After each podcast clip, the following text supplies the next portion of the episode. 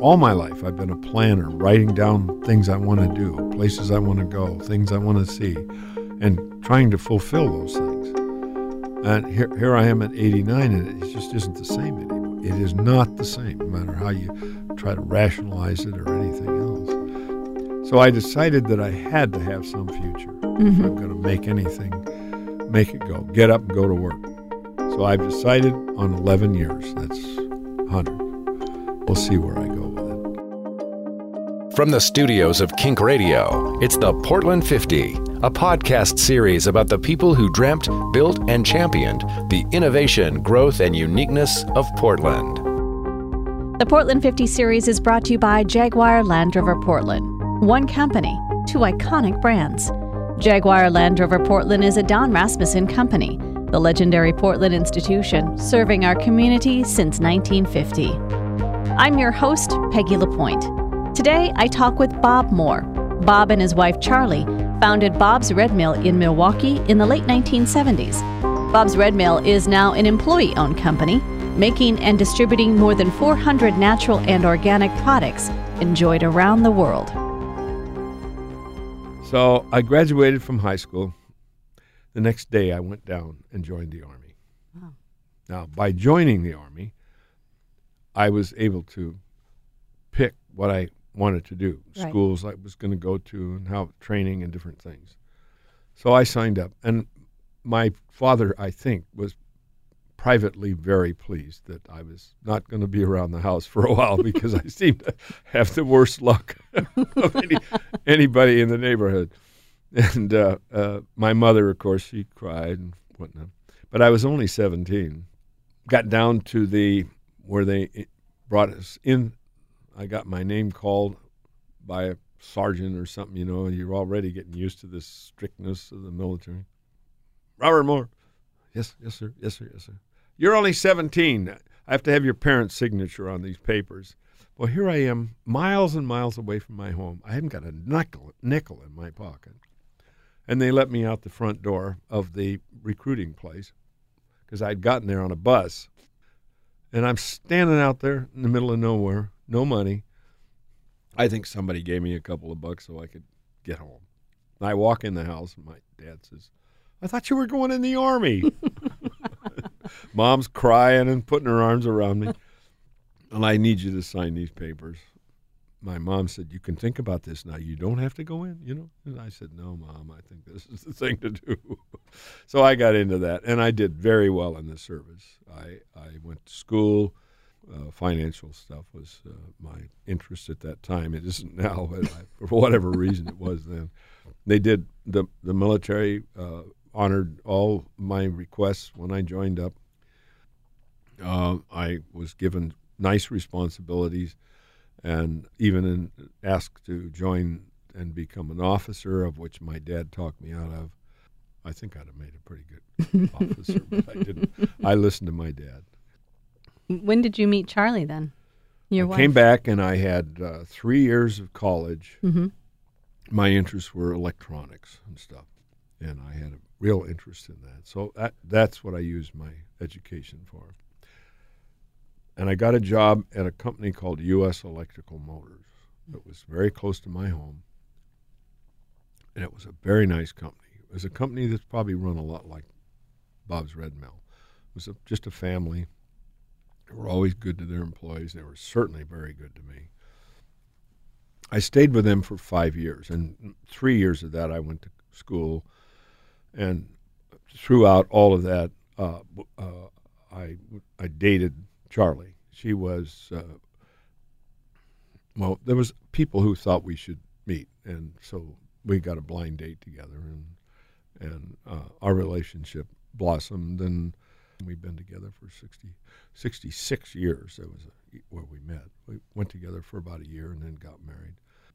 Her grandmother, on her mother's side, gave her some books by Adelle Davis, Gaylord Hauser, and uh, um, the fellow that started uh, Prevention magazine, uh, Robert Robert Rodell. And uh, he lived a long life, partly, partly just like me. He ate pretty good food. And he, he wrote a, a um, uh, like a dictionary on health. I still have those books in my office that were given to her because her grandmother said, well, now you have three boys now, and you need to watch what you're eating and, and raise them right. And uh, she and I did not get along. I I thought she was an old fuddy-duddy. And I can remember one event when I drove Charlee and the boys. We may have only had two by that time, but whatever. Up to her apartment, and she got started on me. I smoked. Everybody smoked in the Army. I don't I don't know think anybody was in the Army that didn't smoke. But anyway, I smoked. And she was always after me about that. I, I said, hmm. I said to Charlee, I'm, I'm going to go down the car and have a cigarette, and I'll wait for you down there till you're done with all this. That was kind of mean on my part. Because she was, you know, very strong lady. Right. And she was right and I was wrong, of course. And I did quit smoking. But uh, she gave Charlee these books. And uh, she didn't read them right away. She kept them with her. And when we got the farm, and that's a long way. I got the business, the right. gas station. We wanted to get out of L A because of the smog. There was just a lot of, you know, I could, we could, we'd be here for two days. Because, I mean, I lived a whole life. It's been sixty-five years, so I can't tell you. It takes sixty-five years to tell it. But um, anyway, uh, we ended up on this little five-acre dairy goat farm, and Charlee started to read these books. Mm. And she handed them to me. She said, we need to find a health food store. There was two in town, Elliot's. There's three Elliot's now. This has been like, I don't know how many years ago, many, many years ago. Wow. And they have my stuff in uh, down their shelves. It's just so delightful. I I've, bet, bet I've been to see them. I bet. And they were nice. The beginning of our, we, we didn't even know what whole grains were. And right. we found out through Elliot's, who were, just had these little health food stores. Nice. At that time, they were kind of a narrow little store. And the, the only ladies worked in there. And they usually had a white smock, kind of nurse type thing, you know. It was quite a, an interesting, and it had a, this funny smell, the smell being whole grains. Right. Which all the wholeness of grains have been, had been taken out of in a grocery store. Nobody, everything was white flour, white rice, wh- uh, degerminated corn, all all the grains that are so healthy and and so wonderful, their fullness, and they're so healthy for us. All that just, I don't know what they fed it to the pigs or something. And, We we just got the the uh, endosperm, and that's all. And it just is not enough to give us health, uh, diabetes, uh, o- uh, obesity, who who knows what else. I'm not a doctor. But they certainly have traced a lot of things that a fuller, fuller diet with all these ingredients in them, whole grains, that's yep. what we believe in, whole grains for every meal of the day. And, you know, I wasn't original. Here's Adelle Davis talking about this stuff, Gaylord Hauser, Prevention magazine. I mean, these people, they're, they're talking the same thing I'm talking right now. Yeah. And it was a long time ago. I don't know when they started, but it was a long time ago. Charlee read it. I read it. And we just could not not change our life. She started baking bread and fixing cereals and things like that. And I somehow just had to find a way to make a living that way. Mm-hmm. But I, here I am in electronics and in automotive, which I'm very good at. Selling, I'm right. not bad at it. I can sell tires and transmissions and you name it. The secret is to ask for the sale. And that's what I tell my people all the time. Don't forget to ask for the sale. Anyway. How did you become, because you, when you had this goat farm. You're not asking enough questions, you know Beca- that? Because I, I love listening to your stories, honestly. Okay. Honestly, I, my questions are not necessarily as well, you good. You can stop me anytime. I'm not going to stop you. Uh, when you had this goat farm and you and Charlee then were becoming more interested in eating whole grains and eating healthfully, how how long between that point and when you started uh, Moore's Flour Mill? Well, honestly, Peg, a long time because, yeah. gee, the boys were just uh, stair-step on the farm. We were reading these books that I just described to you. Charlee was taking me and going to the health food store, baking wonderful breads. The boys turned around. We started growing lots of stuff on the farm. We had five acres, and it was mm-hmm. irrigated. And we, we grew a lot of stuff, too. It was not, we had chickens. We had You sold was, eggs and milk, too. Incredible whole life yeah. that we enjoyed. The landlord would not sell me that property, so with no hope of owning it, I guess it was just the good Lord reminding me that you needed to move on because mm-hmm. this was not permanent. Right. But the food part, the philosophy of eating and all that kind of stuff, this whole grain, was definitely a part of our life, and it's been part of my life right right today. This morning I had steel-cut oats, my own, for breakfast. Wonderful. I had I had your quick oats this morning. Ah, good. Good. I was going through my cupboard last night to find to write down all the products that we have currently of yours.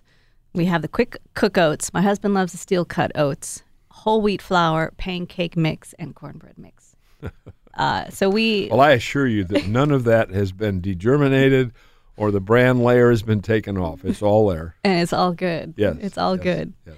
Well, you had the, the Morris Flour Mill then in Redding, and you... Uh, well, let me... You mind if I kind of get absolutely, there? Absolutely, get I'll, there. I'll make it quick. Okay. No worries. You, uh, when the farm just really gave us this, but I did not have any kind of... of uh, solution to what my life was. I'm still a mechanic. I've, I've got a Firestone store. By this time, I'm managing an entire Firestone store, mm-hmm. just like they have now. They sell tires and all yeah. that, mechanics and things, brakes and stuff. And while I was doing that, I was also taking care of uh, a particular person's car at the at the J C. Penney company.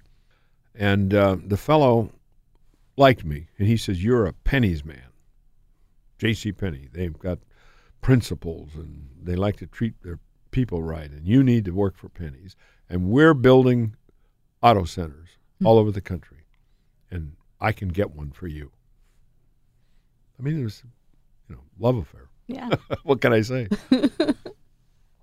He sent me off to Santa Cruz. They had just opened one, and unfortunately, they had just hired somebody for that, mm-hmm. and he didn't know that when he sent me over there. And I got there, and they, it was a long drive. I had to take two days. And they told me, well, you know, we, there's no, not, no point in interviewing you because we already have somebody for this job. So when I came back, Joe, his name was, he's, he was just sick about it. And so he rummies around and found that they were going to uh, putting one in in Redding, California. And I think I was pretty much of a shoo-in up there. Because he felt so bad. He was a store manager, so he's pretty high up in the Penney's. So when I got there, I, I really had a sense that that they liked me before I walked in the door. And it's so strange because we took the boys with us, took our dog, Patty, and drove up to Redding. It's a long drive. It's about, I don't know, a couple hundred miles. And we got there, and, and, and Charlee said, "Well, I'll walk around the neighborhood." And I went to the main Penney's store to interview for the job. Mm-hmm. And I got the job. I mean, they they almost hired me on the spot. And I was plenty qualified, I, you know. And when I finally went looking for Charlee, she says, and I told her, I said, "Hon, I got the job. They're going to put me here in charge of this whole auto center." She said, "I got a house." You know, it's wonderful when things go together like that. Mm-hmm. And uh, there was a, a house that was about four blocks down from where the auto center was, and it was uh, being refurbished to either sell or rent. Mm-hmm. And when she walked in, and I can't believe to this day, the landlord, when he saw her with three boys and a dog, something about Charlee made this guy like her, and uh, uh, he was a good landlord, and we never did anything to his house that was inappropriate. So we and we lived there several years until we could build a house for our own, because the, the Penney's job turned out to be very nice. Well, one day I went into the the uh, library in uh, Redding. Mm-hmm. I, I'm an avid reader. And laying on one of the library tables was John Goffey's Mill, a delightful book. Uh, probably out of print now, but I have a lot of copies of it. the, the ladies keep going in on the line and finding older copies and bringing them in because everybody wants to read it. It's a delightful story. This fellow inherits, gets a letter in the mail. You've inherited John Goffey's Mill. Be, why? Because he is at Goffey. His name is George Woodbury, but his mother's name was Goffey. And he gets a letter in the mail that says, you have inherited four hundred acres in Bedford, New Hampshire.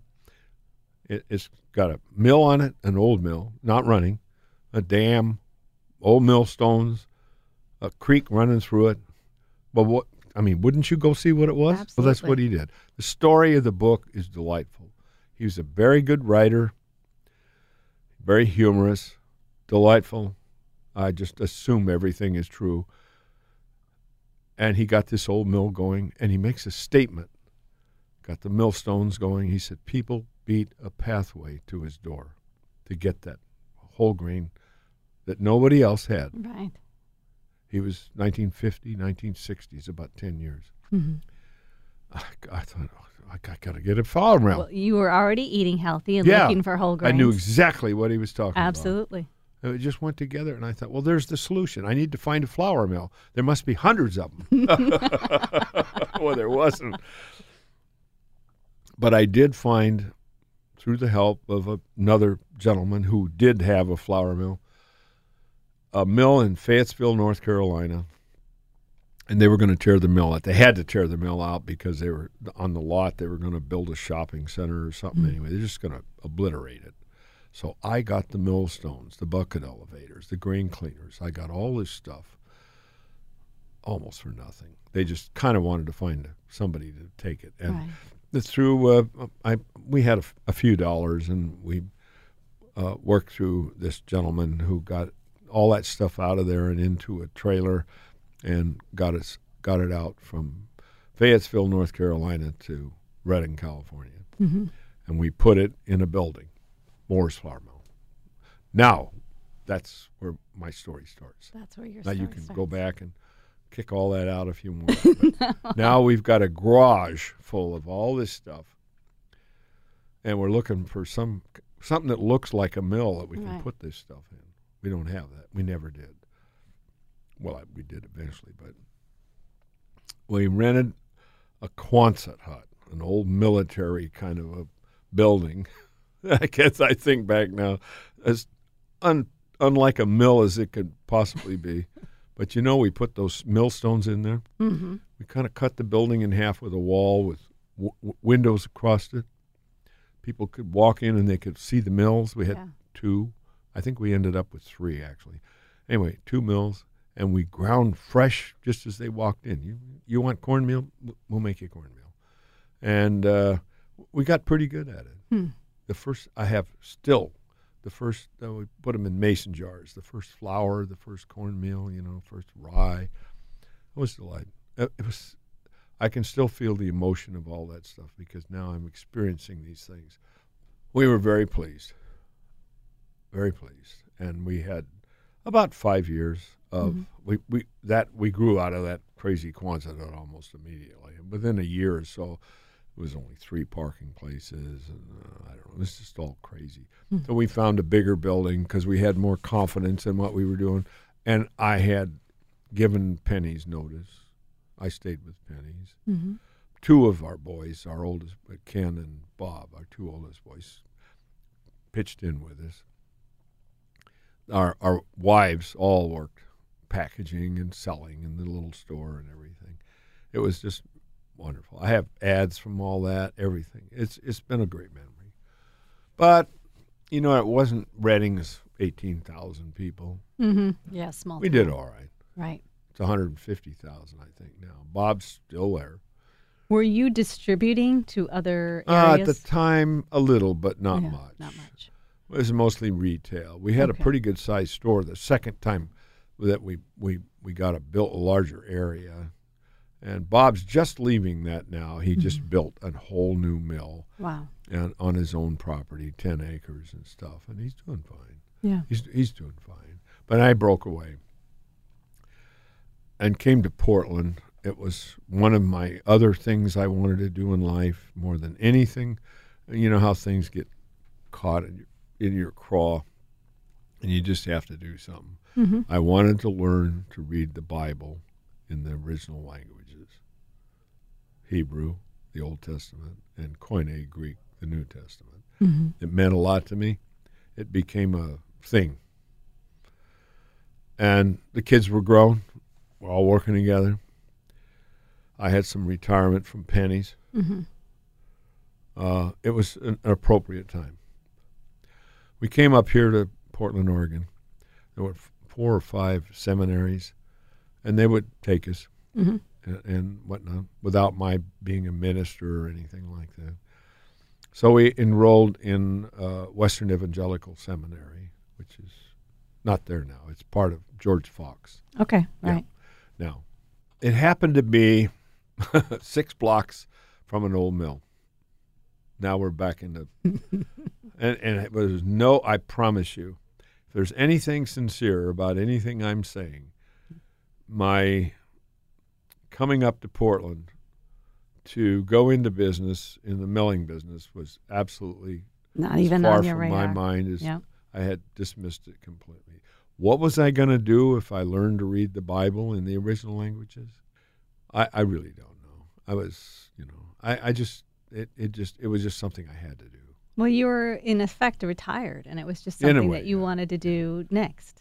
Well, I probably, as I look back on it now, especially the way I spend money now, I probably uh, had five years of living, and then I'd be out on the street someplace looking for work again.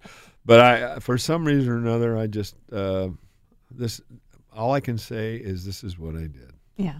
So we didn't see the mill for a while. You know, we were here. We went to school uh, as retired people uh, with a bunch of kids around trying to learn the Bible and, and learn the languages and stuff. I had all the time in the world. I'd go to class, come home, study again.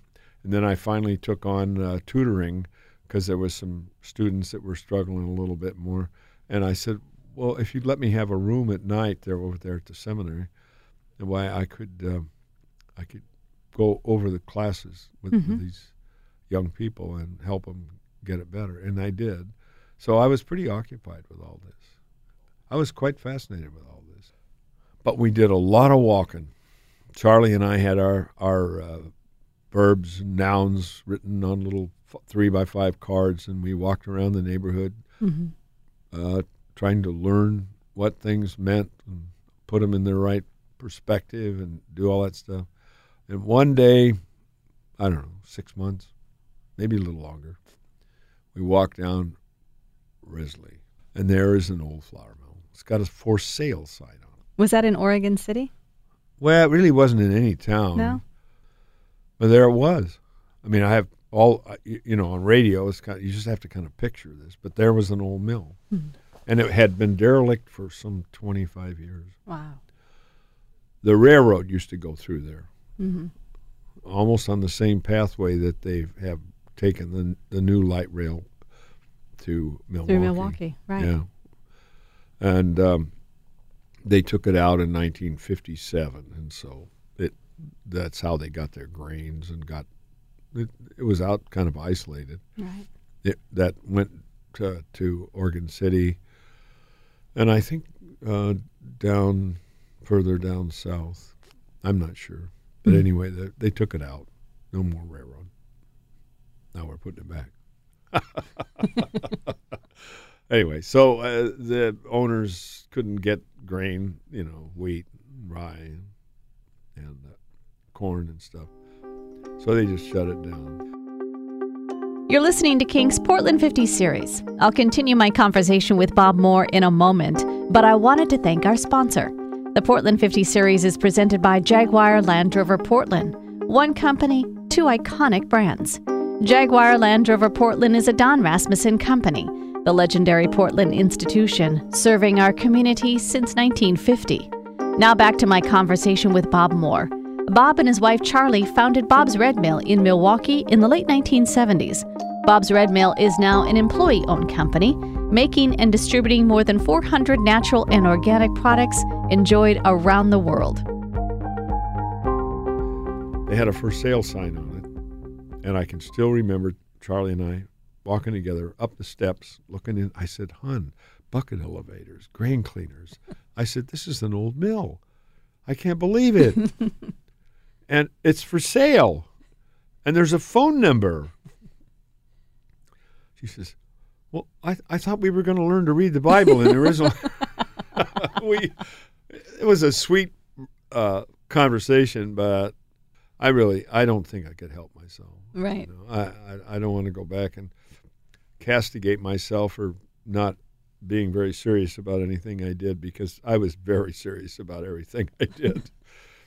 And I called, got a hold of the owner of the property, and he said, "What property are you talking about?" "That old mill." "Oh, the old mill." He said, "Yeah," he says, "we're going to tear the building down. We think the property's worth more without the building on it." It was about two acres. Mm. I said, you, are you, you're going to tear the mill down? I ended up buying it. Yeah. And all the property? Yeah. Yeah. What was Charlee's reaction to that? Well, she was such a good sport. So yeah. Sweet. And we grad- we stayed in school for quite a while, mm-hmm. probably a year altogether. But we, the mill was, I, I hadn't been there two weeks after all, you know, it took us, I gave myself three months to the day to get the mill going. Mm-hmm. I had a lot of students. They came over and they helped me clean it. Uh, we got it going. We opened up. And within two weeks, I had Kathy Smith of who was the news lady, yeah. Channel two at that time. She came out with a cameraman. And the next thing I know, that night or next night, here I am on the evening news. It's just astounding. And we didn't do any advertising down in the Red- Redding area. All of, like folks like yourself, they, they were curious, and they brought their their recording machines with them and their cameras, and they did things, and, and I enjoyed it too. It was very, it was delightful.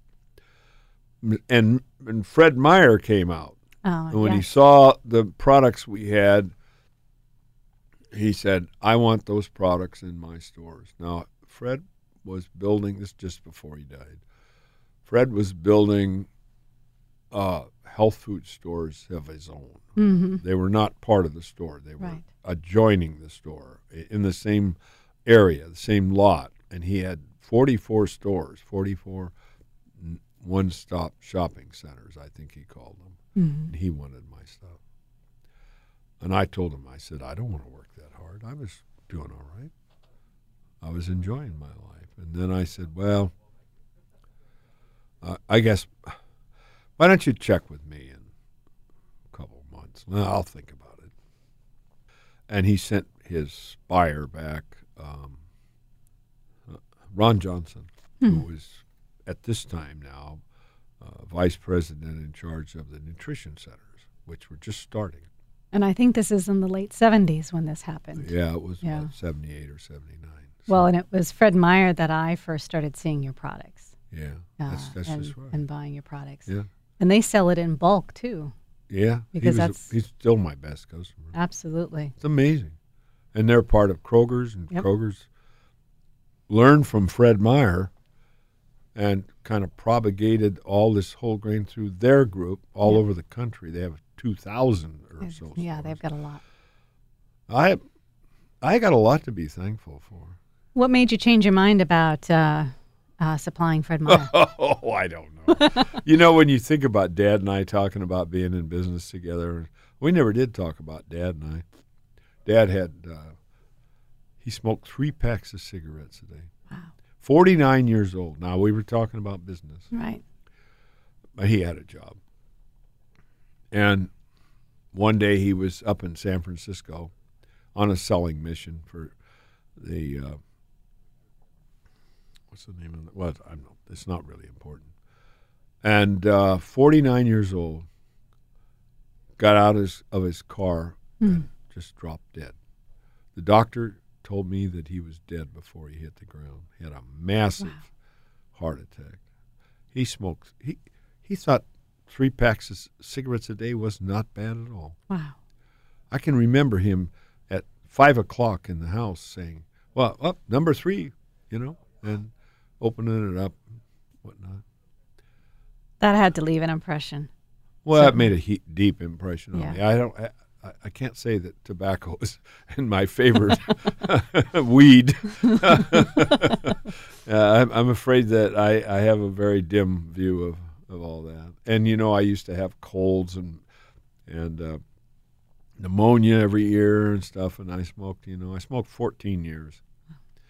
And uh, then I, especially after Dad died, because, I mean, it was so obvious what his mm-hmm. forty-nine. I have a picture in my office of my father that was taken in his forty-ninth year, and I, he, he looks like a kid. Wow. It's terrible. Anyway, that's what happened to him, mm-hmm. and I sure didn't. It it just devastated me. I guess I'm still kind of halfway devastated. I know he'd been dead by now, but anyway, and he had, you know, it was terrible. Anyway, that's uh, that was laying over the fact that I went into business with the boys, and that was a little more difficult than I thought it would be. Now I'm in business for myself, and and um, not my dad. Yeah. But I'm doing really well. And you're Mister Not, you're not doing bad. The the Fred Meyer event was really really great, and I really I think I just kind of grown since then. I haven't been able to back out of it, and I hired wonderful people. It's everything is is being able to find people that you can trust yep. and that will do the job, and you can and and and they just it's wonderful. And so what you're doing in a way is making opportunities for others. And uh, and and I think that's what Bob's Red Mill has done. Even though all these little mechanical things about how we got the mills and and how we got started and all that kind of stuff is all kind of interesting. Mm-hmm. But underlying all of this is we kept adding people, adding people. One of the things I did after three years of being in business here in Portland and, and having the Fred Meyer account is my profitability was such that I wanted to share it with my employees. Mm-hmm. I didn't have to now. That's profitable. Profit is what's yours if you own the company, and I did. And so I started giving a portion, up about a, about between a quarter and a third of the profits I gave back to my employees every month, and I've been doing that now for twenty-eight years. Wow. That's just a side pocket deal besides the E S O P, which is employee stock ownership. That's what that I was going to bring up. They they own, right now they own two-thirds of the company. Yep, that's what I was going to bring up. You, yeah. uh, in twenty ten, I think it was, Yes. Uh, did that on your eighty-first birthday, you announced I did. It. I gave you one-third gave, of the company yeah. to the employees. And that was big news. Uh, I've been in Portland long enough. Yeah. Uh, that was big news when that happened, and it endeared you to the community in ways uh, that I think are still being felt. I mean, p- well, your customers saw that. And every single person that worked for me yeah. owned a part of the company, and those that have retired received their share in the form of, well, cash, which they, most cases, put into like a four oh one k mm-hmm. for their retirement. And yeah. uh, uh, it's been a wonderful thing. You'd been thinking about doing that for a while. Yeah. And it was because well, there's, you there's had part faith? Of the Bible, do unto others yeah. as you would have others do unto you, um, and other scriptures that that I felt that I needed to try this. Yeah, you're not never going to know how you feel about it, what kind of response you're going to get until you try it. Mm-hmm. Giving something away without any remuneration for it has a special place in human um, uh, feelings and stuff. And I, I have a very nice dose of it. Very nice dose of it. It doesn't bother me at all. I love it. And the more I give away, I don't know. It's crazy. It, it's I, I don't want to recommend people doing that because you're going to get rich if you do, because you might give all your money away and wish you had it back. It just doesn't happen to be the way it worked with me. And mm-hmm. It hasn't worked that way right today. And you are eighty-nine now. Yeah. Uh, Going for one hundred. Uh, Is that okay? Shoot for the stars. Yeah, absolutely. I, I, I made that up just the other day. I thought I can't. When you get to be my age, you, you, you don't have anything to look to. I mean, it's crazy. Yeah. And all your life, all my life, I've been a planner, writing down things I want to do, places I want to go, things I want to see, and trying to fulfill those things. And here, here I am at eighty-nine, and it just isn't the same anymore. It is not the same, no matter how you try to rationalize it or anything else. So I decided that I had to have some future mm-hmm. if I'm going to make anything, make it go, get up and go to work. So I've decided on eleven years. That's one hundred. Now what, we'll see where I go with it. And where do you? Where would you like to go? Oh, I, as far as doing things? As far as both business and... I don't recreation. Know. I keep doing it. Well, I really would like to make it possible for everyone in the world to have whole grain foods for every meal of the day. Quit eating white rice, brown rice. Quit eating white flour, whole wheat flour.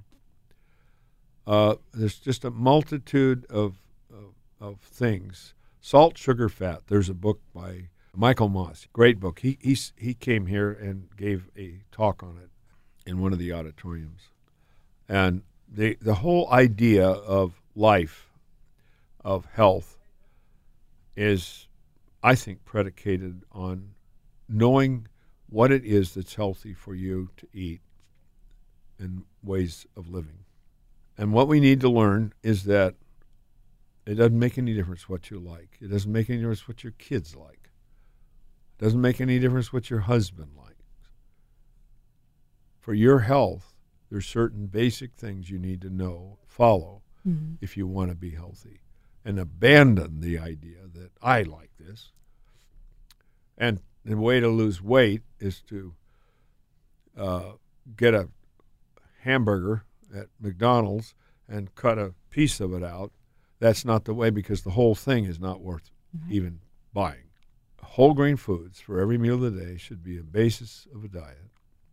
And if you've got problems with allergies, there's there are so many wonderful things classified as greens that are not an allergy to you or someone else who may have problems. So there's, there's plenty of room to move around. You must obey the common sense of what it is that will give you health. And salt, sugar, fat are all the things that your body just craves. And the industry, the food industry, just knows it.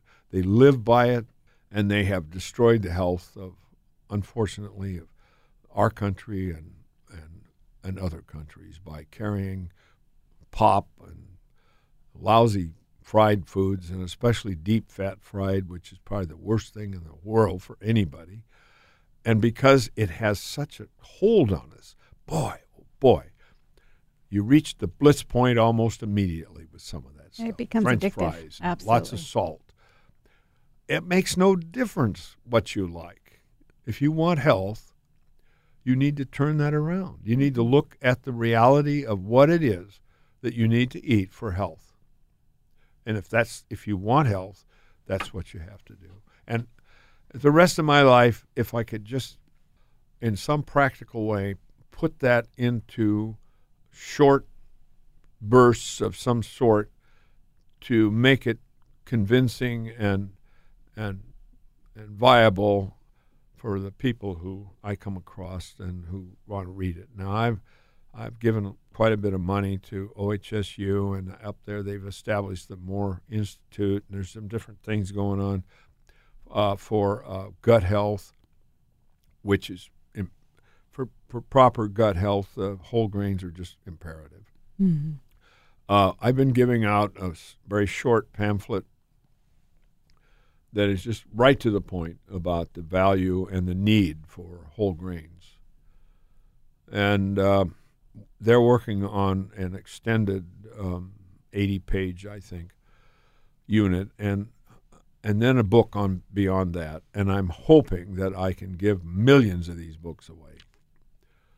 Uh, it's just a goal in my life, um, and I, I'm working on it. I mean, it's not that it's it's a dead issue with me. I'm actually working on it uh, with a publisher mm-hmm. and uh, whatnot. And I have money set aside, personal money set aside, that makes it possible for me to bring this to fruition. But it isn't there yet, so I I, I can't I haven't got too much to tout. But well, I was going to ask you if you were going to write a book. Well, and there of course, you go. my my book I did not write. Uh, right. uh, People Before Profit is philosophically uh, and accurately, I think, uh, the story of my life. Yeah. And it covers most of what we're talking about today, but I think I've gone beyond that because the book was s- several years ago. And I sat with uh, Ken Koopman, mm-hmm. uh, delightful fellow. He wanted to write a book. And so I met him every morning in the beginning uh, for breakfast, steel cut oats, and uh, in my office, three mornings a week. And then it gradually uh, tapered because he interviewed my family, went down to California, interviewed my employees. The book's pretty, he did a pretty good job on it. It's kind of boring for me to read. Other people have told me that they liked it. So. So you just came back from a trade show, yeah. and you go into work every day, don't yes, you? Yes, I do. I get up at six every morning. Yeah. And I go to the store and uh, generally uh, have uh, one of the cereals. Mm-hmm. What's your favorite? Oh, I had steel cut oats this morning, but you know, I, it's hard for me to really. I, that's probably one of the most common questions I get asked. I, I created a ten grain cereal many years ago, and if you are not afraid to cook it a while, yeah, you can't overcook it. It is the best food, probably the best overall food that is is on this earth. ten grains. And and we, we make those right there at the mill all the time. We got several mills that are, are, are cutting those, uh, the wheat and the corn and the rye and the and the barley and the uh, and the oats and and the rice and all all whole grain. Mm-hmm. And it's it's it's just got to be the most healthy food that can I think anybody can eat. And I guess that says to you, you know, I'm I'm trying to sell you something. I eat it. So, therefore, if you don't eat it, there's just more for me. But I do think that everyone should give it a try and see if they like it. But they can't be in a hurry. This whole thing about trying to make some kind of food where you can grab, you can sleep late, get up late, throw your clothes on and run through the kitchen and get something that you can eat on the way to work. It's the stupidest way to eat in the whole world. And I used to give talks all over, and I had this cute little alarm clock that had the two bells on the top, and I'd bring it and set it in front of me and say nothing about it till I got to this point in my talk. Then I'll say something like, you wonder about this clock. I'm going to tell you something. If you're going to be able to implement anything I've been telling you, you're going to have to do something like I'm going to show you what to do. On the back of every clock, you can take it and you can turn it back ten, fifteen minutes. Just do that. Give yourself a chance to do something right. Cook it. Eat it.